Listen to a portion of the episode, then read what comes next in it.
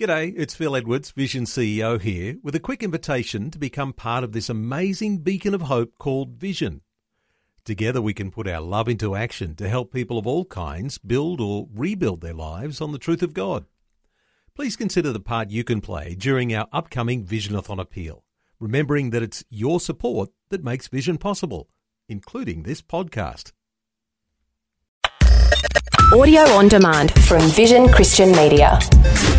The Lord wants us to let our love for Him burn brightly. Today, Pastor Greg Laurie points out that takes effort on our part. Never let the fire in your heart go out. Serve the Lord and keep it alive. How do you keep a fire alive? Well, you put another log on it. You continue to feed the fire, and the fire stays strong and even gets stronger. And the way we keep this fire alive is by feeding this fire. How do we do that? Well, you're doing one thing hearing the Word of God. This is the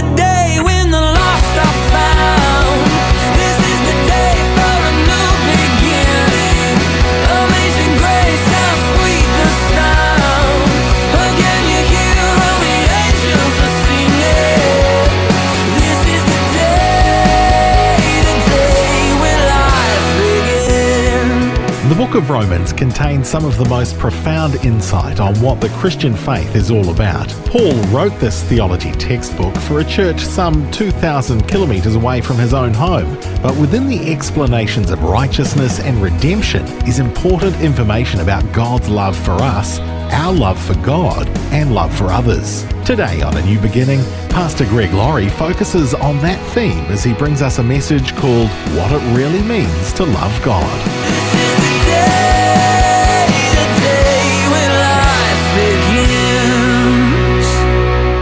Now, we've already seen in Romans chapters 1 to 12 all that God has done for us, how He forgave us of all of our sins, and Christ died for us and adopted us into His family. And then Romans 12, 1 and 2 starts with these words I urge you, therefore, brothers, by the mercies of God, present your bodies to Him as a living sacrifice and don't be conformed to this world, but be transformed by the renewing of your mind. Then Paul goes on to talk about the gifts that God has given to us. We, being many, are one body in Christ, everyone members having gifts that we can use. So let's use our gifts. Now, here in chapter 12, verse 9, he shifts gears and shows us how to use these gifts and how to live our lives in a loving way that brings glory to God. Let's read together. Romans 12, starting in verse 9.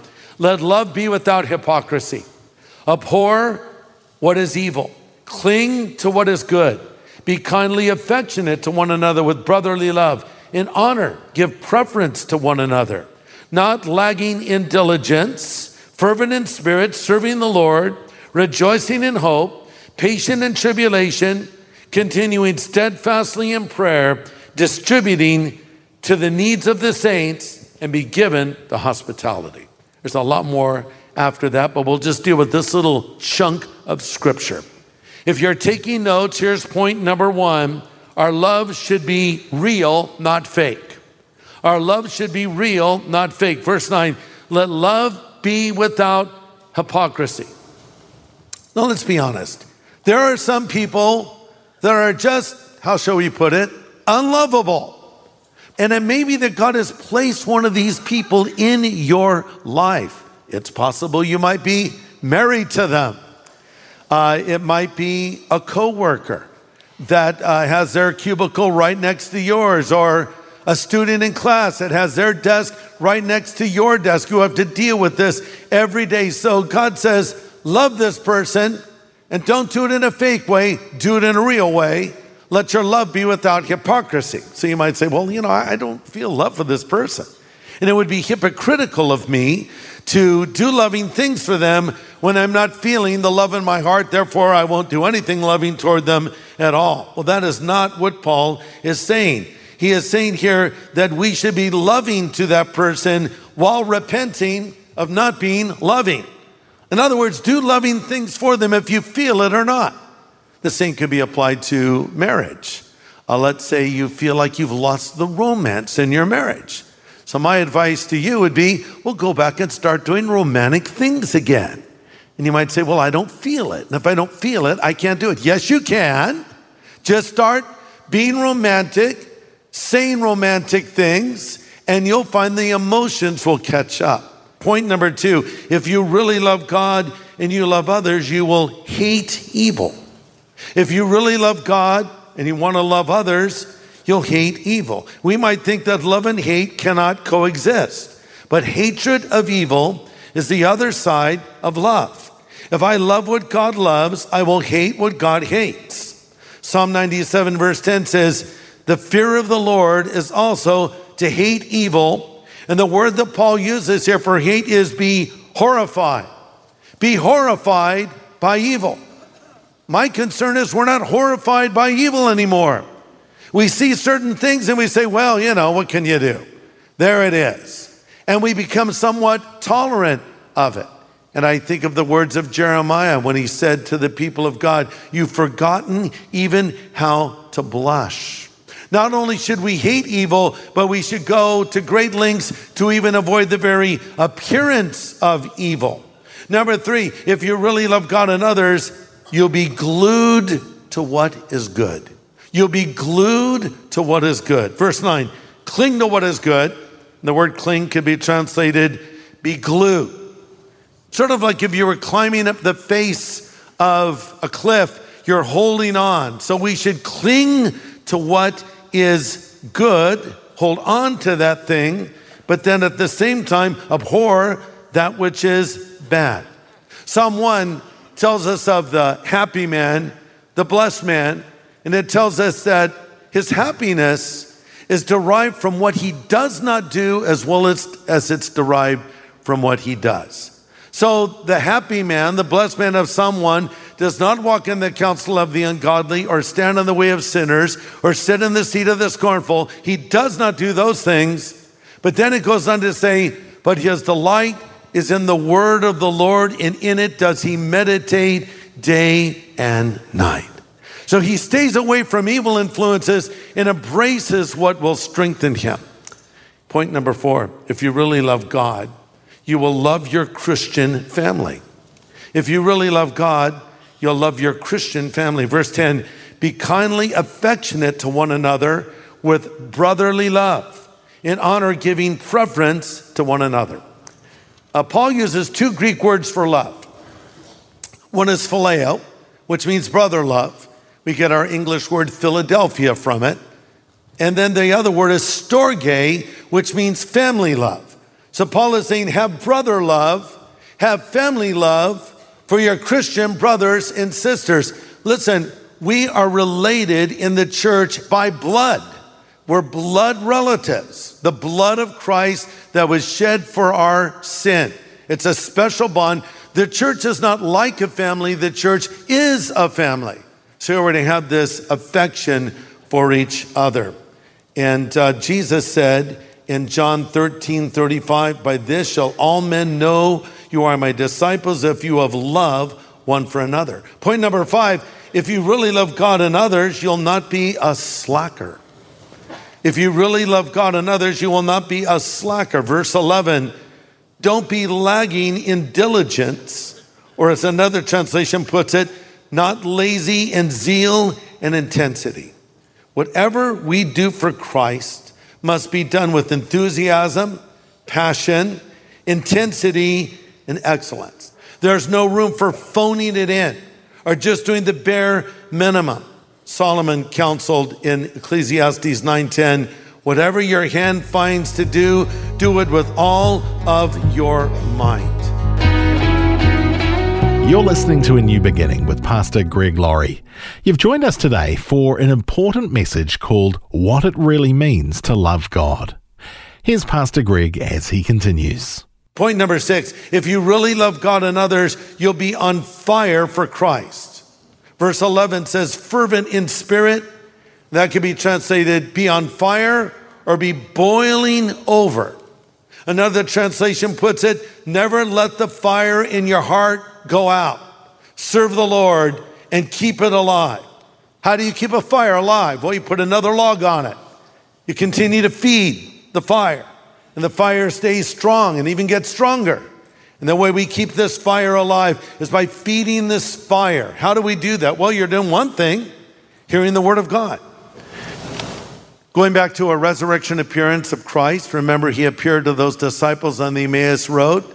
And after they had a long conversation with him, they said, Did not our hearts burn within us while he walked with us on the way, opening the word? One way you'll keep your heart burning for Christ is by being in God's word. And I'll tell you one thing God does not like lukewarmness. Let me put it more bluntly, He hates it. Jesus actually says to the church of Laodicea, You know what? I'd rather you be cold or hot, but because you're lukewarm, I'll vomit you out of my mouth. So the Lord would rather we all have this fire or even be cold instead of that miserable state of lukewarmness. Let me ask you would someone else describe you as being on fire for Jesus Christ? If you're on fire for Jesus, you'll do the following you'll serve the Lord. Because again, it says that we should be fervent, boiling over, serving the Lord. And so I think when you really have a love for Christ, you want to do something for his glory. You want to serve him in some way, shape, or form. And if you're serving Christ, you're going to go through times of tribulation. Verse 12, patient in tribulation, continuing steadfastly in prayer, distributing to the needs of the saints, given to hospitality. Listen, when you say, I want God to use me, you will be attacked. And the devil will come at us in a lot of ways. Uh, he'll come at us outwardly. Sometimes it's a threat on our life. Sometimes it's someone slandering us or insulting us or other things. And, and we don't like this, but this is what happens when we're serving God. So, what should we do in reaction to that? Look at verse 12. Continuing steadfastly in prayer. Be steadfast and unwavering in your prayers. Listen, not only in petition, but also in praise after God answers our prayers. Sometimes we're like those 10 lepers who were healed by Jesus, and only one came back to give thanks. And Jesus asked the question, Where are the other nine? You know, when we're in trouble, when we're in tribulation, when we're going through hardship, we're calling out to God, Oh God, hear my prayer. Oh Lord, deliver me. Oh Lord, I need a good report from the doctor. Oh Lord, I need this other thing to work in my favor. Please, Jesus, help me. Then he helps you. And what do you do? Thanks, God. See you next crisis. You should give thanks with as much passion as you cried out for help. So we need to pray for each other. I hope you pray for me. I need your prayers. Our church needs your prayers because we are in a spiritual battle and we need to use spiritual weapons. And one of those weapons, of course, is preaching the gospel. And I want you to know that here at Harvest, we are not backing down from that mission to do everything we can to bring the gospel to our generation.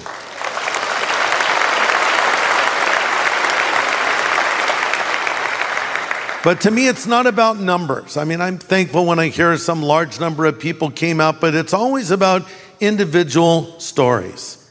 And I just got this email, and I thought this was a very interesting and somewhat unusual uh, testimony or story of how someone came to Christ. It's from a young man named Martin, and he writes the following, and I quote I was a practicing Muslim for 17 years. I prayed five times a day. I fasted during Ramadan and I followed the tenets of the faith to the letter. But I decided to attend Sunday services on Easter. And apparently, Martin had heard us on the radio and got interested, so he decided to attend church. And then he said, and it was there that I made my decision to accept Jesus Christ. Isn't that great? Says, I felt the power of the Holy Spirit as I never have before. Pastor Laurie, I'm not given to lying about these things, but I'm telling you, I really felt something, a physical and mental sensation that remains indescribable even to this day. So I decided to go one step further and get baptized the following Sunday. I love this guy, you know, so. He accepts the Lord on Easter and then gets baptized the following Sunday.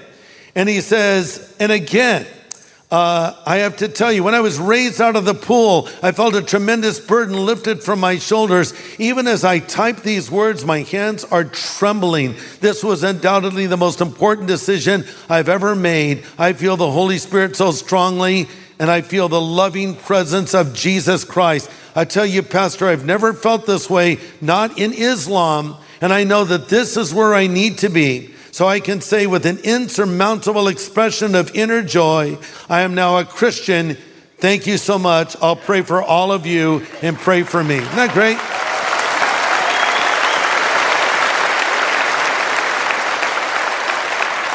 But let me say in closing, there might be somebody like Martin here. Maybe you're listening or you're watching online or wherever you are. I want to just say what happened to Martin, the young man who came to Christ, can happen for you as well. And if you've never asked Jesus to come into your life, our prayer for you is that you will see how much he loves you and you will realize that he showed that love by dying on the cross for your sin and rising again from the dead. And if you will believe in him, he'll forgive you of all of your sin. And you can have the hope for this life and then hope for the afterlife. And if there's anybody that wants Christ to come into their life today, let me lead you in a simple prayer as we close our service. And if you've never asked Jesus to come into your life, you can do it right now. Let's pray. Father, I pray for any that may not know you yet, wherever they are. Help them to come to you and believe now, we ask, in your name. And if you want Jesus to come into your life, you could just pray this simple prayer after me. Just pray these words Lord Jesus, I know I'm a sinner, but I know you're the Savior who died on the cross for my sin. I turn from my sin now, and I choose to follow you from this moment forward as my Savior and Lord, as my God and my friend. In Jesus' name I pray. Amen.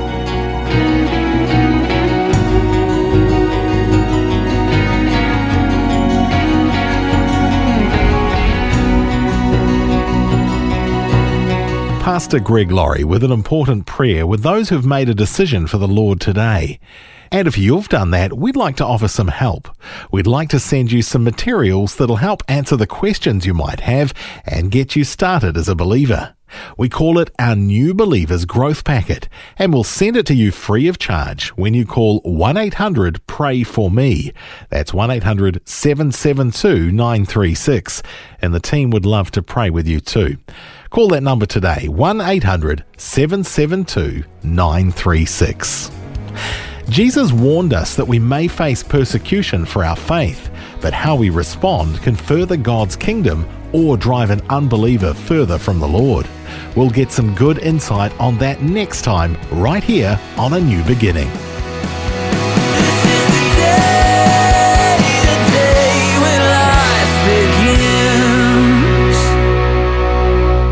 Today's message from Pastor Greg Laurie was called What It Really Means to Love God. If you'd like to listen again, just download the free Vision Christian Media app where it's available as a podcast, along with more inspiring Christian content. Just search your app store for Vision Christian Media. Station sponsor. Thanks for taking time to listen to this audio on demand from Vision Christian Media. To find out more about us, go to vision.org.au.